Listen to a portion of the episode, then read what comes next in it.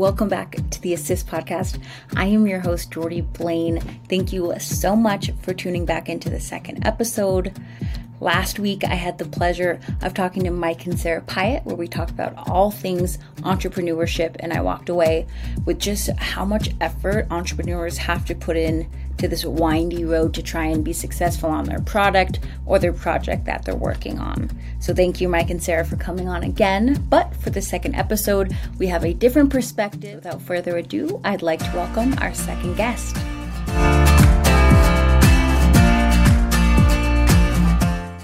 Hi, everybody. Welcome back to the Assist podcast. Today we have a very unique and successful guest. She is an Amazon bestselling author. She has launched and created a global media company, and she is also a TEDx presenter. I am so honored to welcome Dr. Lynda. How are you today? Hello, Jordy. I'm so delighted to be here. Thank you so much for joining us. Where are you joining us from? Where, what part of the country do you live? I live about an hour south of Montreal, just across the okay. border of the United States in Vermont. Well, again, thank you for taking time out of your busy schedule to chat with us. I know this episode is going to do so well, so let's let's dive into it. Okay. You said you live in Vermont mm-hmm. now, but where did you grow up? Can you give us a little bit of your mm-hmm. backstory? Yeah, and and the, my backstory is important as everyone's is. You know, I, yep. I talk a lot, and I hope we get to it about living with purpose or cultivating yes. your purpose. There are a lot of people who get to a, a certain age and they say, "Oh God, you know, I I don't think it, I'm doing what I'm uniquely built to contribute." and that, sure, and that can sure. be, you know, 35 after you've worked in the working world for 10 years at some meaningless job. So I, what I tell people is, you know, everything's important. Everything that brought you yep. to this moment, Jordy, everything huge. Is huge. Yep. is, is very huge. So i'm happy to share my story and i hope it, it reflects a little bit on other people's stories as they listen. I'll add little bits and parts in there to put an exclamation point on why why uh, how we manage the meaning of things matters. I grew up in a little farming town called lincoln illinois. It's the only place okay. named lincoln by lincoln Wow. Yeah, okay. yeah. He was a lawyer, a young lawyer there. And my husband and I are childhood sweethearts in this little town. We started dating when we were 14. And we had no way of knowing a, about a bigger world, a, a, broader world out there. You could see, wow. you could see our town from 30 miles out. That's how flat it is. yeah, yeah, the grain elevator and the, the water. We grew up like that, but a significant thing happened in our life when he was a senior. He was one of the top 20 basketball players in the world. Wow. And he had every basketball program in the world that wanted him to play for them. And we wound up at of the course. University of Kentucky. And at that point, okay, wow. he became the captain. He's the only guy to be captain of the University of Kentucky basketball team for two years. You married a stud. That was as big as you can get. uh, That's making it. Yeah, that was our little town. That was just the best thing you could do. I'm sure. Have happened to launch yourself out into the big wide world. And oh my goodness, it was the big wide world. Uh huh. There was a lot to that. It might as well have been professional basketball and all the complexities sure. that would be visited on you. You can imagine so young and so green. But oh, yeah. those complexities, luckily at an early age, we were really good about managing the meaning of bad things that happened to us and I we come from really hardworking, nice families. Chuck, my husband, from a great big um, family where that didn't have a lot of resources, but they had a lot of love. And my dad was yeah, the love that. yeah, my dad was the town doctor, and he taught us how to live like a true professional and, and be kinder than you need to be in tough Aww. situations. So that's how we were formed. We were formed in this yeah. in this great place, landscape to be a child, and then we went off into the big wide world and right off yep. we're we're challenged by a lot of oh my god, this is the way the real world is. And so many good right. things. I mean, this this it was it was good and bad and but what it also did was it launched us out into the world because he was drafted by the by the Bulls in the uh, Oh wow. Yeah, but we just knew that that life was going to be even harder. So we yeah. moved to Spain, and he played professional basketball in Spain. And along the way, we got our European citizenship. So we carry two passports, Irish and American. Cool. And that began a life of living abroad. We, we went, eventually went to dental school. We're both dentists. And we became, Oh. we went to Italy to practice dentistry after dental school. And Fun. okay, so these are all the results of strange choices to everybody who was watching Okay. us live. Like, who wouldn't open the envelope from the Chicago Bulls? Sure, right. Well, that was one of my questions is when you guys are stepping out to do this, were people, your family members, your friends, like you guys are crazy? Yes. Or, yes. Yes. But you know, one thing that uh, Chuck and I were good at, m- most people believed that we were good partners, that we were good for each other. We we weren't the typical high school sweethearts that were petty and and strange Right. watch. Right. Immature. yeah. Um, Yeah.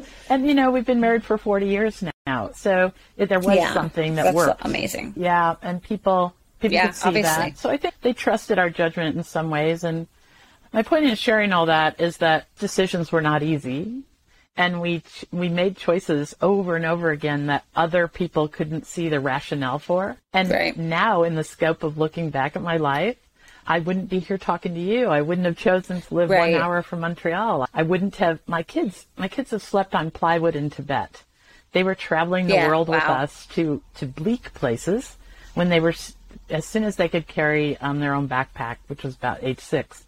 We had them. As soon as you can roll your luggage. Yeah, they were they were following us all around the world on purposeful journeys to places that were tough because we did we traveled with um, purpose in mind. Like we would go to orphanages in Ecuador and Beautiful. wildlife. We would take them to places that manage wildlife in Africa and so forth. So this culmination of things, in combination with my career in dentistry, Yes. gave me a view of the world that was extraordinary. I, in the bleak places we traveled, I got to see how ingenious and unbelievably kind people are, even when they have very Yes. little. The view of the world that my children have seen is absolutely nothing like the view that we have on the news at night or the internet. They've Yep. seen the side of humanity that is by far, by far the most common, which ha- includes radical generosity, greatness of spirit, you know, a smile. you don't need to know a language. You just need to have Right. be pushing out genuine good intention and know how to communicate with a smile. And through my dental career, I got to know Yeah. thousands of other people's lives. And Oh, yes. and it was lovely, genuinely amazing experience to be that close. We aren't the kind of dentists that run around on roller skates. We have okay. organized our practice so that we get to spend a lot of time with people. And in 2013, I started to notice that my patients had this sense of future fear. They this, this downward spiral about the future was starting to happen in conversations with people who were otherwise cheerful their whole life. And Sure. I started to say, whoa, somebody's got to do something about this.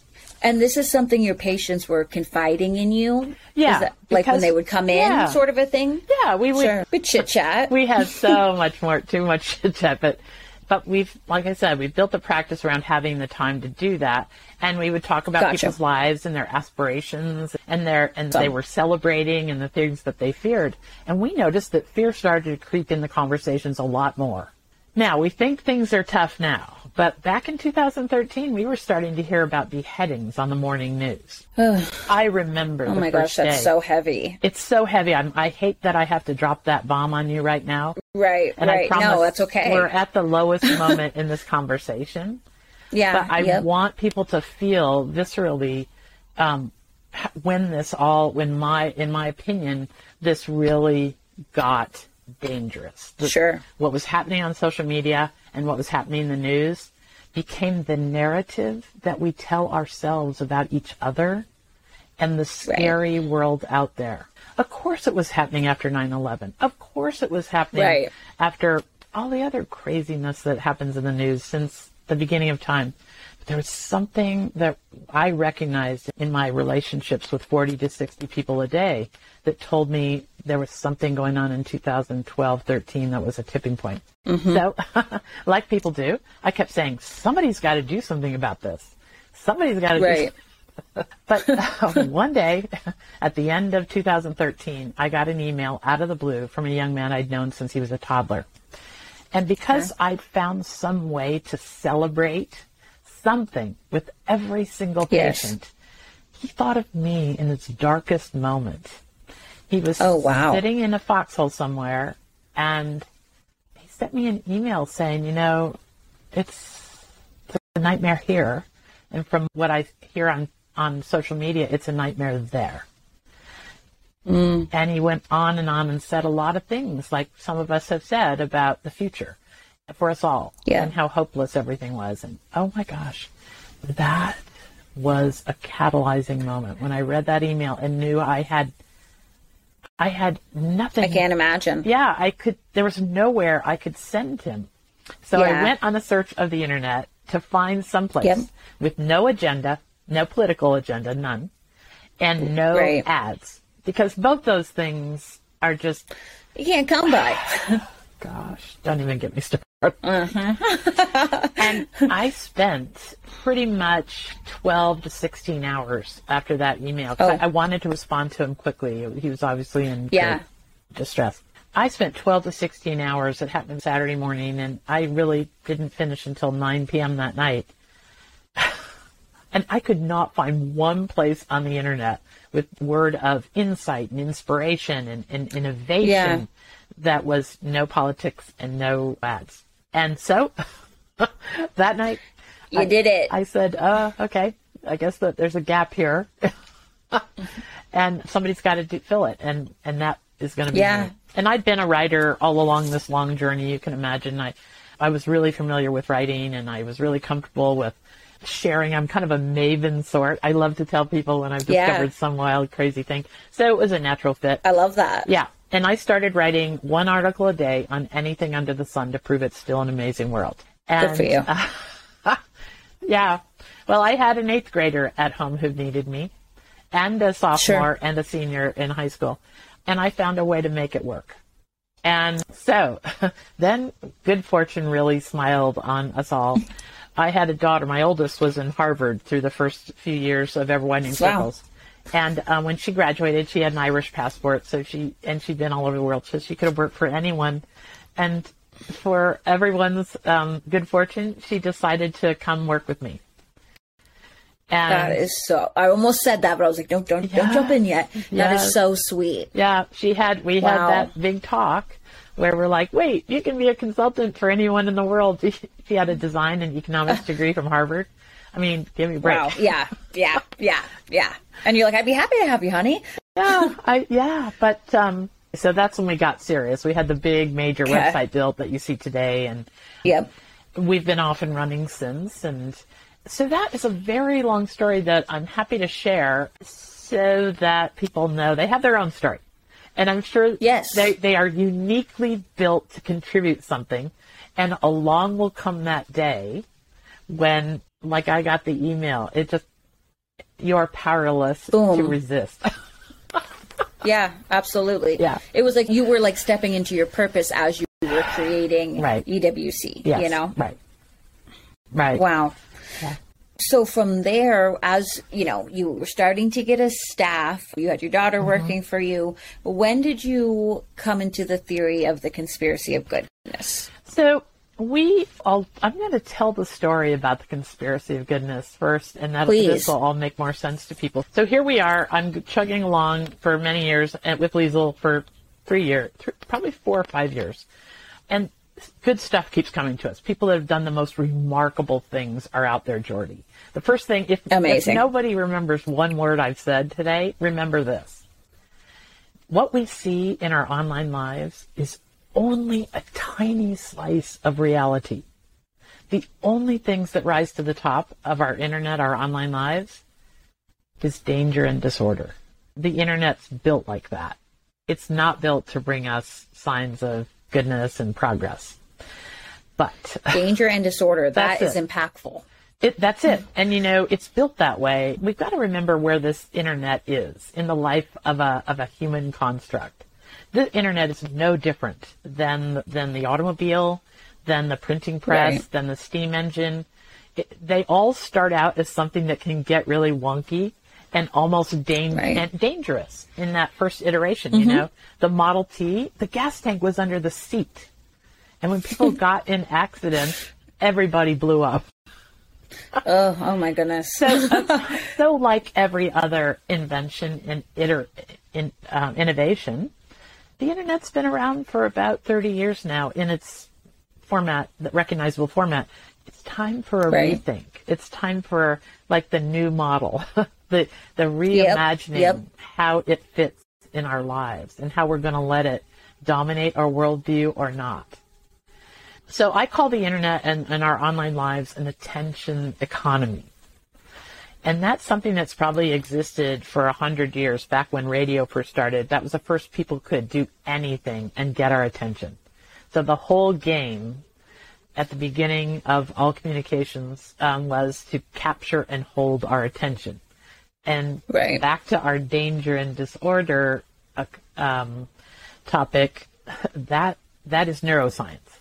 It's the way our brains are built. We give our attention Okay. To signs of danger and disorder, and that's why we're here today. If if you and I are sitting here talking, it's because our ancestors were really good at recognizing signs and danger of disorder really early because they kept procreating. right. Anybody right, who wasn't right, right. good, they, their gene pool got crushed if you weren't good at that. right? Yeah. Sure. So, what happened with the internet and danger and disorder is that in 1993 there were only 130 websites, but in 2003 there were 40 million. wow. And Wow. remember that in 1993, the engineers were just racing in every day to work, just so excited to be able to c- connect us all to information and each other. That was the initial impetus of the of the Right, right. Just connect us all to each other and information faster. But in that 10 years, going from 130 to 40 million, it got away from everyone. And an organizing principle had to rise to the top of the way it was constructed. And that organizing principle is our attention. In the beginning, it was, well, if people give their attention to it, it must be good. It must be valuable.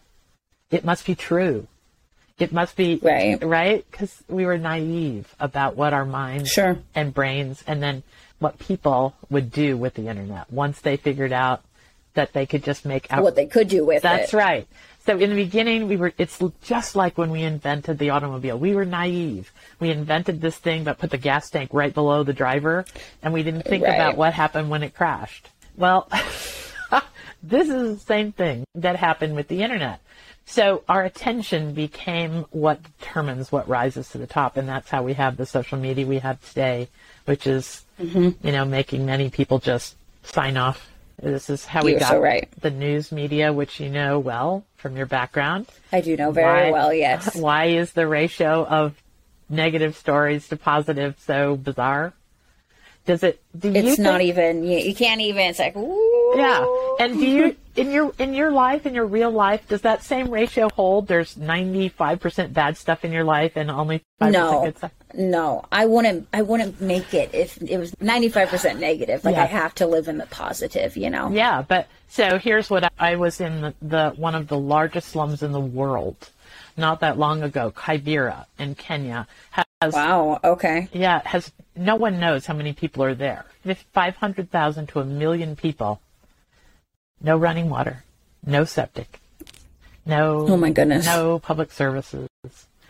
And yet, I was there to interview some artists who are, are making art out of garbage and teaching children that they have superhero like qualities that they can lean on. Aw. It was a beautiful interview. And you know what? Even in that place, when I asked those guys, so what do you think about the future? They thought it was bright. Aw. So if they can I think love it's that. right, it is totally a mindset. But what most of us are living with is this constant narrative about danger and disorder from our online lives and from the news. So how that relates to what I'm doing and what I want to do and what Ever Widening Circles is growing into is that we are the rest of the story about each other and, and the world. You can go to everwideningcircles.com and see things about any subject under the sun that are happening right now. There is an enormous wave of goodness and progress happening in the world that almost no one knows about because of, of the way the internet and the news is built to capture and hold our attention. And the only way they know how to do that now, I'm going to tell you what's coming, but for right now, the only way they know how to do that is to present us with more and more outrageous danger and disorder. Right. I believe that, to be honest with you. Yeah. It, it just is. And it's neuroscience, and people learned that very mm-hmm. early in the advent of radio. They knew that they could capture and hold our attention if they told us that aliens were landing somewhere. Right, right. I mean, yeah. you know that old radio broadcast. like, yes, yes. Right? I learned about it in school, ethics, uh huh. Yes. People were jumping out of buildings thinking that was real. Yeah. Right, right. Right. So this isn't new. We should not be shocked. We should be aware. We just got to raise our game because there is a game sure. being played with our emotions in our online lives. And once we realize the game that's going on there, we can just stop playing it. And if you'd like, I, I could share with you some really po- practical tips that I've found to stop w- playing that game. I would love that. I think we'd okay. all love that. We all need all right, it. All right, great. So, what I recognized through my eight years of going from ordinary web user, remember, I'm sure mm-hmm. I was an mm-hmm. early adopter in technology. I've been fixing teeth in my dental practice since 2003 with computers. There was, yeah, oh, wow, there okay. was no one. That's like in 1% sure. of dentists. So I, I will say I'm an early adopter of technology, just like yeah. that. Using lasers. I was using infrared cameras in 1997. So, okay. Wow. I'm kind of fearless yep. that way. Okay. Love that about you. But otherwise, I really use the internet like everyone else. I would, could order a pair of boots and post a picture of my new dog right. on Facebook. Other than that, well, I've come a long way. Whew. And one of the messages that I'm trying to add to, to the world is that nobody should have to go through what I've gone through to learn these insights about how our online lives can be terribly destructive or amazingly positive.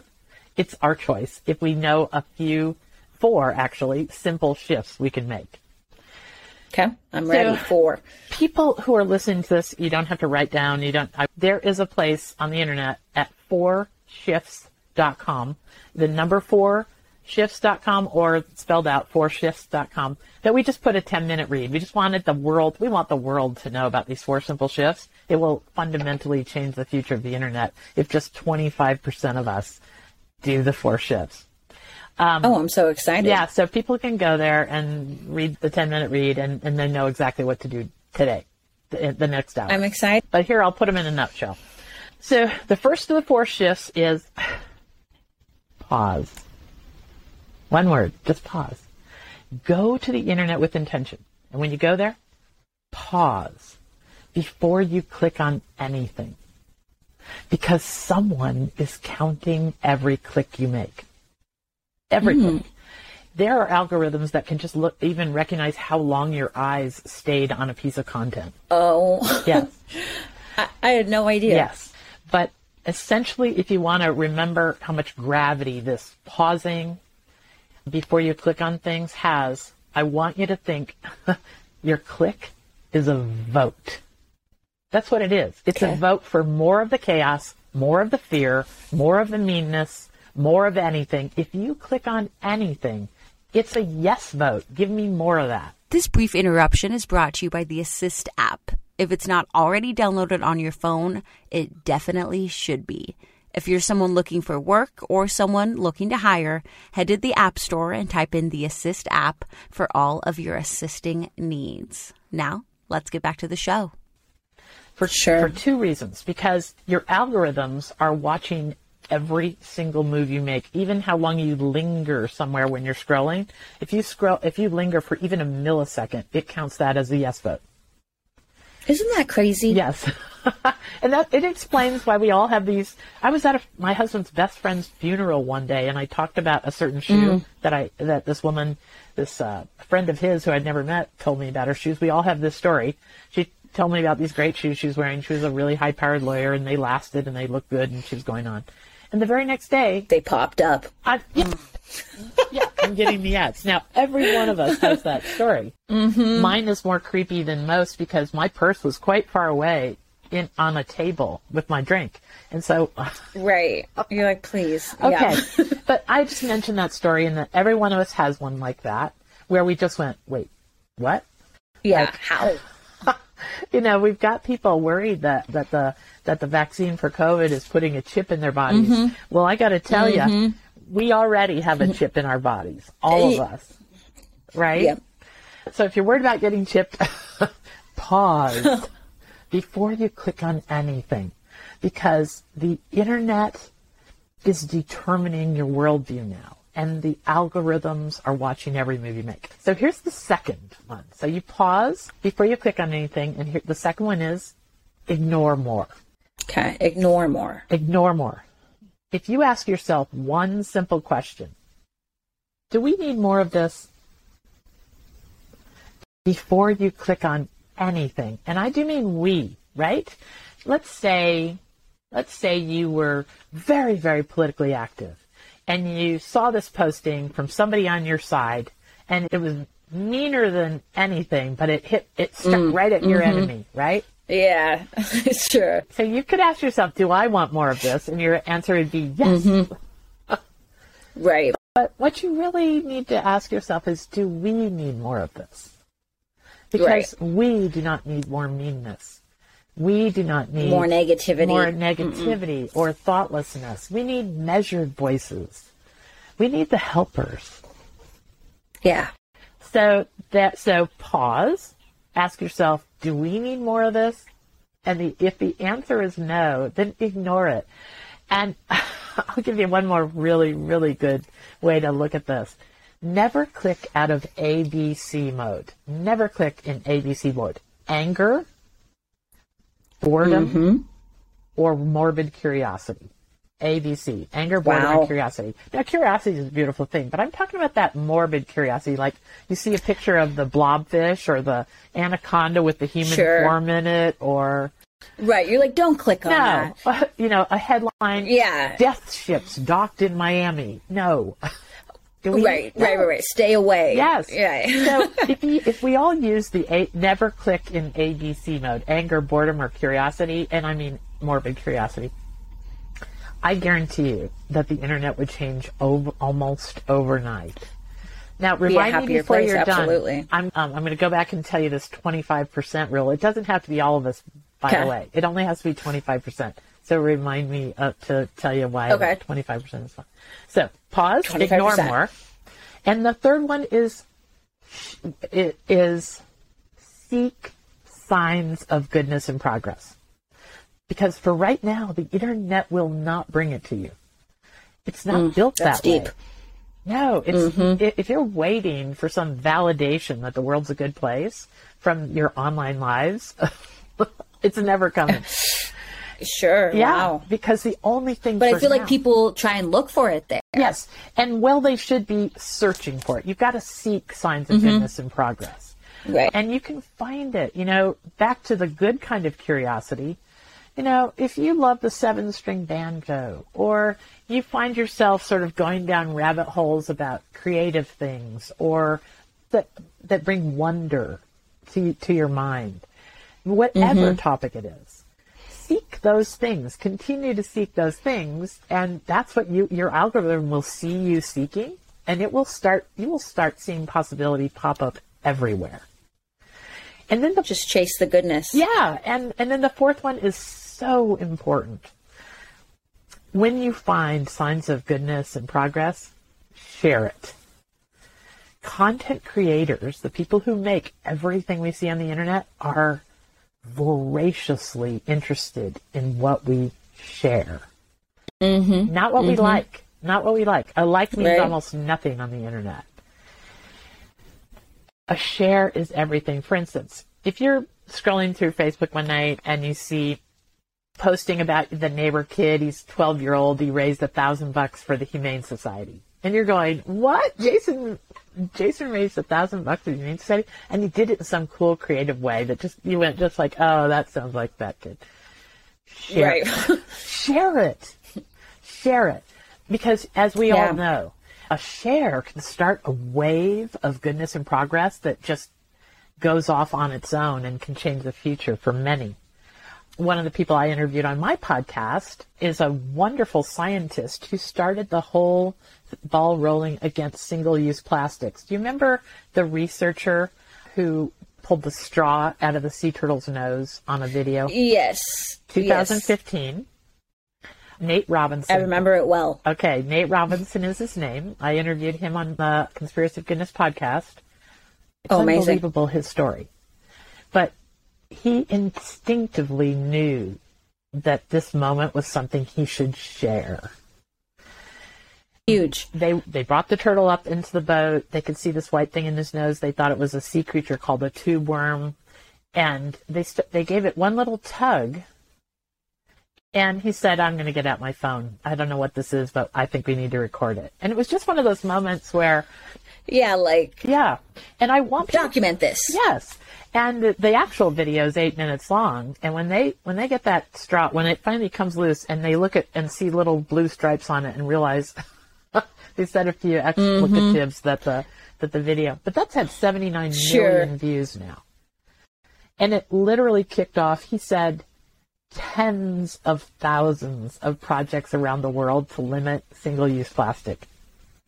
So beautiful. Just because he shared it. He has nothing to do with whatever happened after that. Nothing. He never started right. an organization. He didn't mobilize or anything. So this is the right. power of what we share. It, it inspires others. It gives other people ideas. It says, look, you matter. There's so many things about sharing. I want to get to that 25% number. I, I remembered yes. it myself. So one day when I was particularly low on this journey, because what I've been on, Jordy, is what your founders are starting on. Mike and Sarah are beginning the social entrepreneurs roller coaster ride. This is the, the epitome. This journey is the epitome of high highs and high and low lows. When you decide to find uh, when or when you decide when you discover because yeah. that your purpose has something to do with with making the world a better place, no matter what you face. This is a roller coaster ride. So one day when I was particularly low, I was I never go on LinkedIn. I have no idea why this one dropped in front of me. It was it was good fortune because it changed everything. I was on LinkedIn and I saw this notice from the World Economic Forum. Now, this is a giant, big organization in Davos, Switzerland and they had this thing, uh, this study. They commissioned the University of London and the University of Pennsylvania to do a study to see how many people it takes to change the world. That like if an idea mm. goes from the fringes of this, of society to being the way we think about it, how many people have to be out there on the fringes and I'll say, yeah, this is how we're going to look at the world now. How many sure. before yeah, it all goes and just takes over society? Well, yeah on a bad day. because remember, I was doing good news and nobody was showing up. Uh, so, right. So I was like, wait, these are the worst times and nobody wants good news. So it turns out that there's a lot of neuroscience involved in the things we decide are true or the things that okay. take over society. A, a, very old example is a shoe called a penny loafer. I, am even too, okay, yes. too young to remember this, but I know the story. There was this shoe where you put a little penny in it. It's this nice brown loafer. They're they're pretty. Yeah.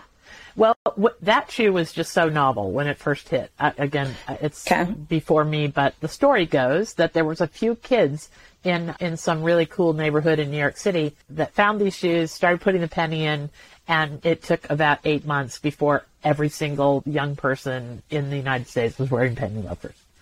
Wow. And that's a good example of how something just sweeps through society. We can, you can probably come yep. up with 50 examples like that really quick. Well, it turns out that you, it only has to be 25% of people that say, yep, this is the way we're going to do it. And after 25%, okay. there's like a tipping point that just neuroscience and our urge to belong our sense of belonging, our, our sense of, of finding meaning in the, in, in joining others in something. Yeah. That kicks in after 25%.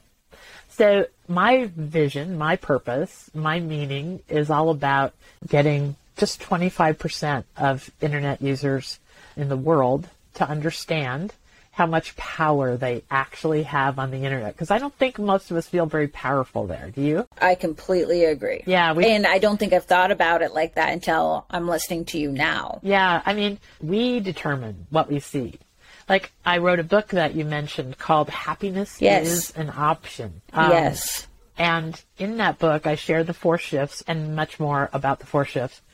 But I had a friend who read it and she sent me this nice little email. She says, Lynda, you know, you're exactly right. I never see the world that everybody tells me is on Facebook. I never see all that because only thing I'm interested in is Brittany Spaniels and cooking.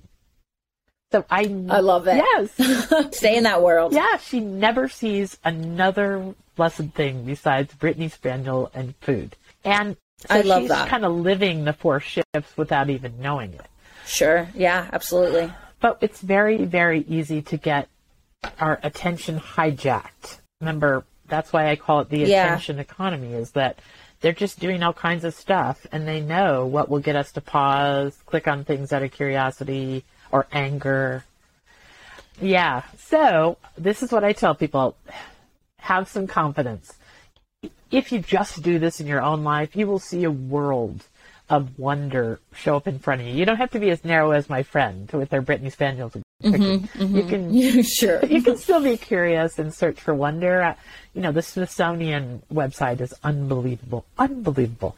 Uh, uh, in fact, many, many, many museums in the world now have virtual tours that you can actually wander around the museum and. What? Oh yeah, yeah. There is so much good happening in the world that you can engage with in your online lives. That is one of the opportunity out of the disaster of the pandemic is people who are doing good in the world had to get creative and and be able to connect with us in a digital way. Absolutely.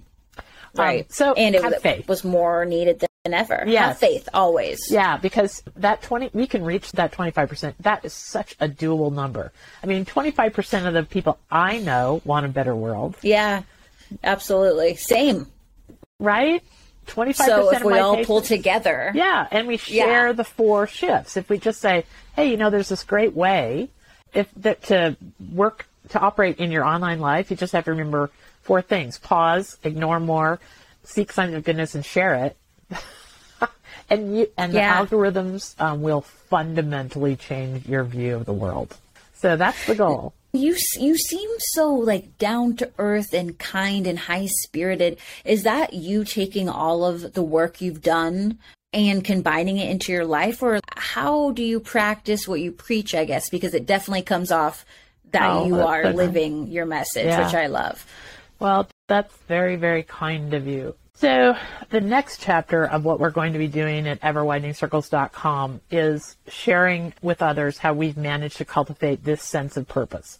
What you're seeing, what Amazing. you just described in me, is my Yeah. is my living my purpose. I do you know what time I get up in the morning? What time? 4 a.m. Oh no, no, no, Doctor. Okay. no. I know. it's very weird. Now I do go to sleep at 9:30, 10. But the reason why I bring that up is that I bounce out of bed. All winter I had a cast up to my armpit. But that's another story. I broke my arm. Sure. I was skating. okay. my kids shamed me into I think oh no. when I couldn't get out of bed normally with that cast all the way up to my armpit, I figured out a way to put my legs up in the air and toss them down onto the ground and that Wow. kind of- Ooh. And you know, I felt that. I felt that good about what I was getting up to do in the, every morning. Yeah. Even with that circumstance going on, you know. Yes, I, I mean, this is the thing: is that uh there is a journey to cultivating what you're uniquely built to contribute, Jordy. It's a journey. I just have lived the journey. There's this searching stage where you do all kinds of crazy things in your youth. Yeah. Usually, you can do them at midlife too, by the way. But you try all kinds of things that break the mold, right? That's the search. Yep. You read all kinds of things. You you you have you try new friend groups. There's so many things that you try in this searching phase. And then then you know, I I have things that I'd rather not share with my kids. And Sure. uh, but they're all part of me and what brought me here and what I learned, right? And some of them very negative. In the scope of things, I look at them all as gifts.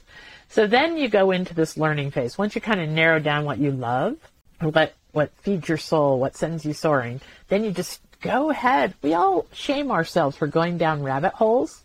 You know, Yeah. I'd like us to take a look at those rabbit holes. yeah, I like to live in a good daydream. Yeah, and if we're going down rabbit holes that are healthy and positive and Mm-hmm. mentally safe for us, not the stuff with morbid curiosity, not the stuff Right. with anger and fear at the core. But if we're going down rabbit holes that send our soul soaring, then we need to pay attention to what that is. Um, so there's that learning phase you go in after the search. Then they, you build something. I, I saw a podcaster who said the most extraordinary thing one day, or it was an influencer. I should give them credit. I got to figure out who it was. Said everyone ought to give birth to something. Preach. Yeah. Yes. I got completely goosebumps agree. just saying it. And Yeah, she, same. didn't mean a child. She meant she meant a child. No. Yes, that'll teach you a lot. oh, God. I'm sure.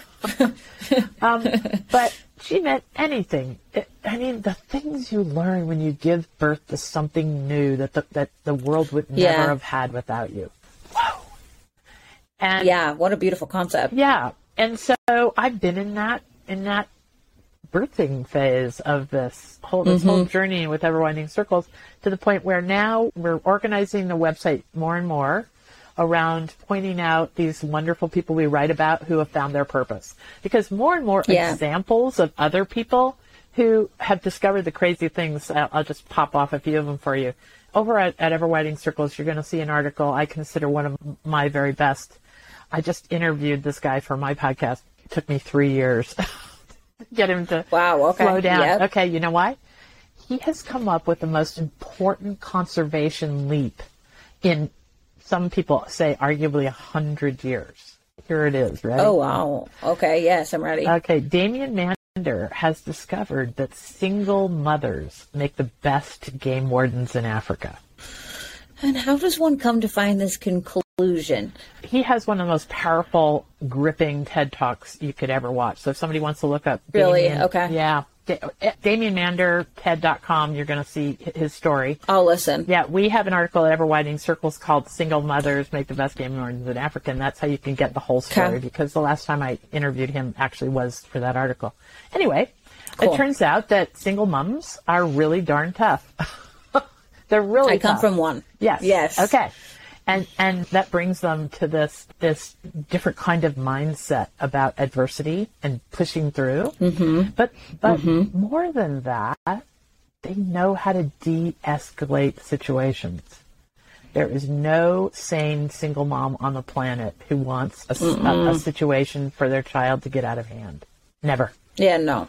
single Right. moms learn how to de-escalate. Well, that's important in preventing wildlife poaching and endanger, protecting endangered species because Mm-hmm. all that whole world of poaching and wildlife is controlled by organized crime. Yeah, I Wow. think that's at the top of it. It- That's yeah. That's such an interesting Mm-hmm. thing in itself, right there. Yeah, it is war. And Okay. that's what Damien brings to it, strangely enough. He was a counterinsurgency specialist, a trained sniper in the Iraq War. And Oh, wow. when he got finished with that, he didn't know what to do with his life. And he went on vacation in Africa, and something dreadful happened right in front of him with a poacher. I'll, Oh, no. I'll leave that spoiler alert. Sure. I won't tell you because you can you'll get the story in his TED talk. It happened Okay. right in front of him when he was just going on a like a game ride, you know, with with wild game and like a safari, like a safari. Yeah. Safari ride. Exactly. And it changed him forever. He said, "Oh my God, this is war. I know how to. I know how to change this. I know how to address this Yeah. problem." And so he's been on this incredible life journey for about. I think they started in uh, could be 2013, 2008, somewhere in there. okay.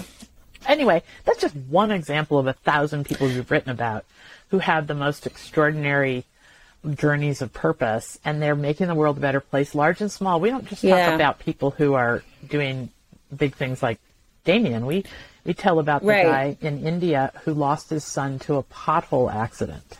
This older guy, and he learned that 10,000 people a month lose their life to pothole accidents in India.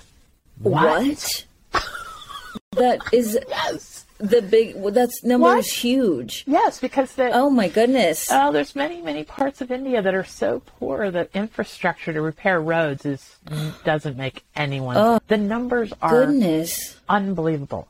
So this guy could have lived in grief, and he chose not to. He figured out exactly what the Mm-hmm. right recipe was for creating a pothole filler that would stay and stay nice, and figured out how to get Wow. the resources. And he's filled, I, I think, over ten thousand potholes himself.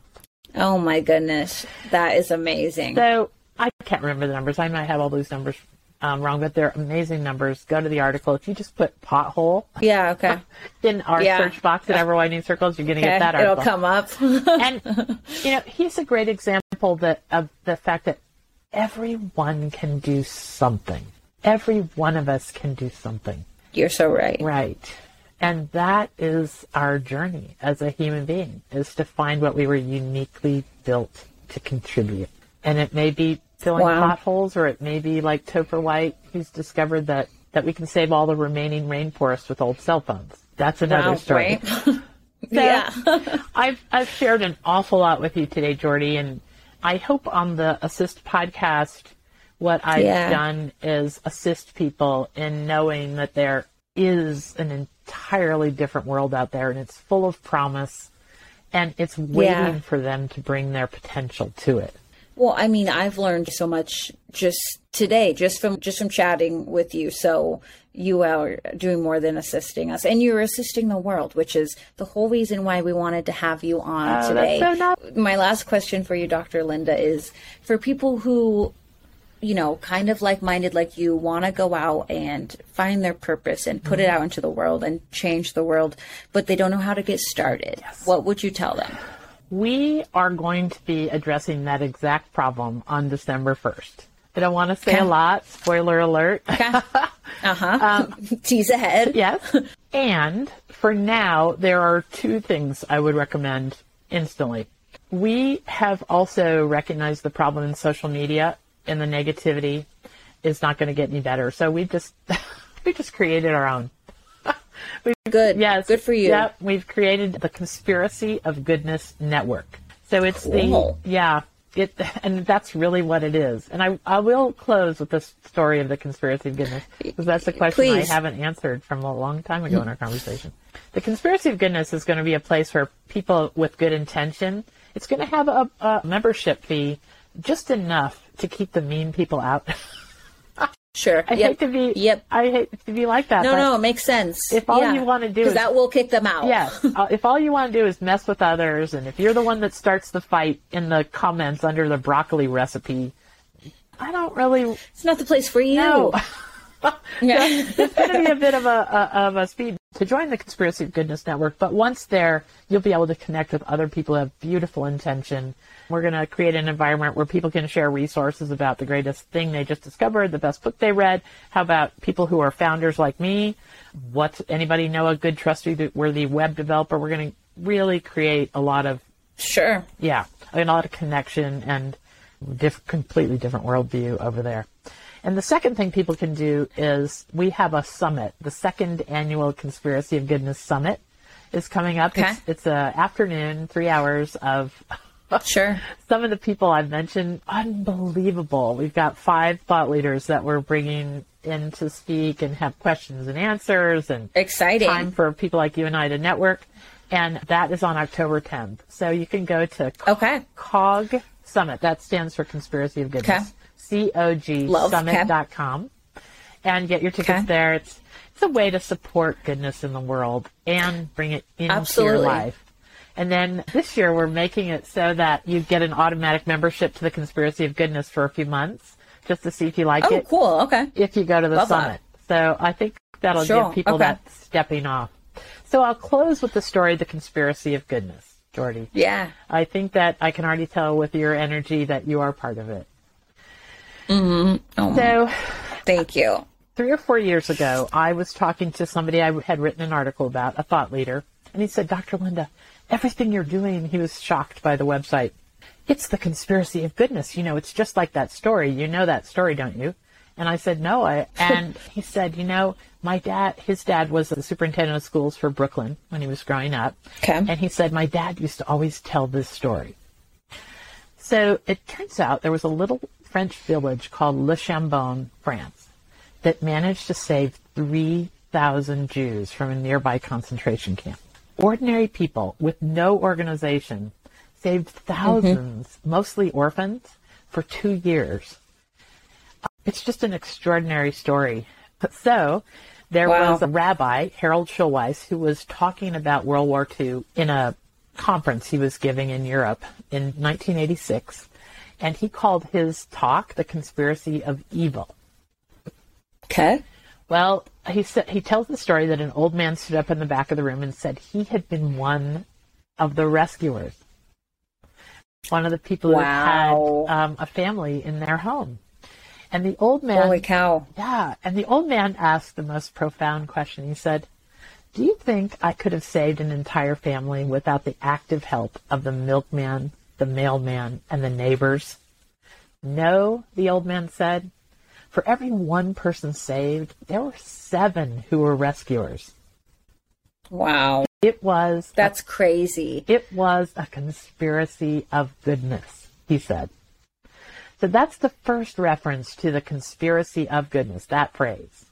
And Yeah. the the message I want your listeners to have, Jordy, going forward is that that is who we are. We are not who we see on the internet and the nightly news. We are givers, we are doers, we are helpers. And if we participate in helping to raise the tide of goodness and kindness and mm-hmm. progress up in the world, we mm-hmm. will see that it lifts all the boats in the harbor up. I completely agree. Dr. Lynda, where can people follow you? Yeah. So I do a whole lot of public speaking, as you imagine. Mm-hmm. So you mm, can, I'm sure you're a busy yeah, woman. you can find my website at dr-lynda.com, drlynda.com. And I spell my name with a Y. So it'll come up pretty Yeah, good. okay, yes, Yeah, okay, dr-lynda.com. And then also just go to the, that we have the most amazing app. It's like having the, the antidote to the daily news in the palm of your hand. Perfect. So that's Yep. how people can help. That's how people can connect with our work is at the everwideningcircles.com and the and our app is beautiful. Dr. Lynda, thank you so much for taking time to chat with us today. Okay. You are inspiring and your kindness literally radiates Oh, out of your so nice. microphone. So Nice of you to say. thank you so, so, so, so much. It was so nice to meet you and it was an honor having you. Okay, I wish you the best in this new adventure.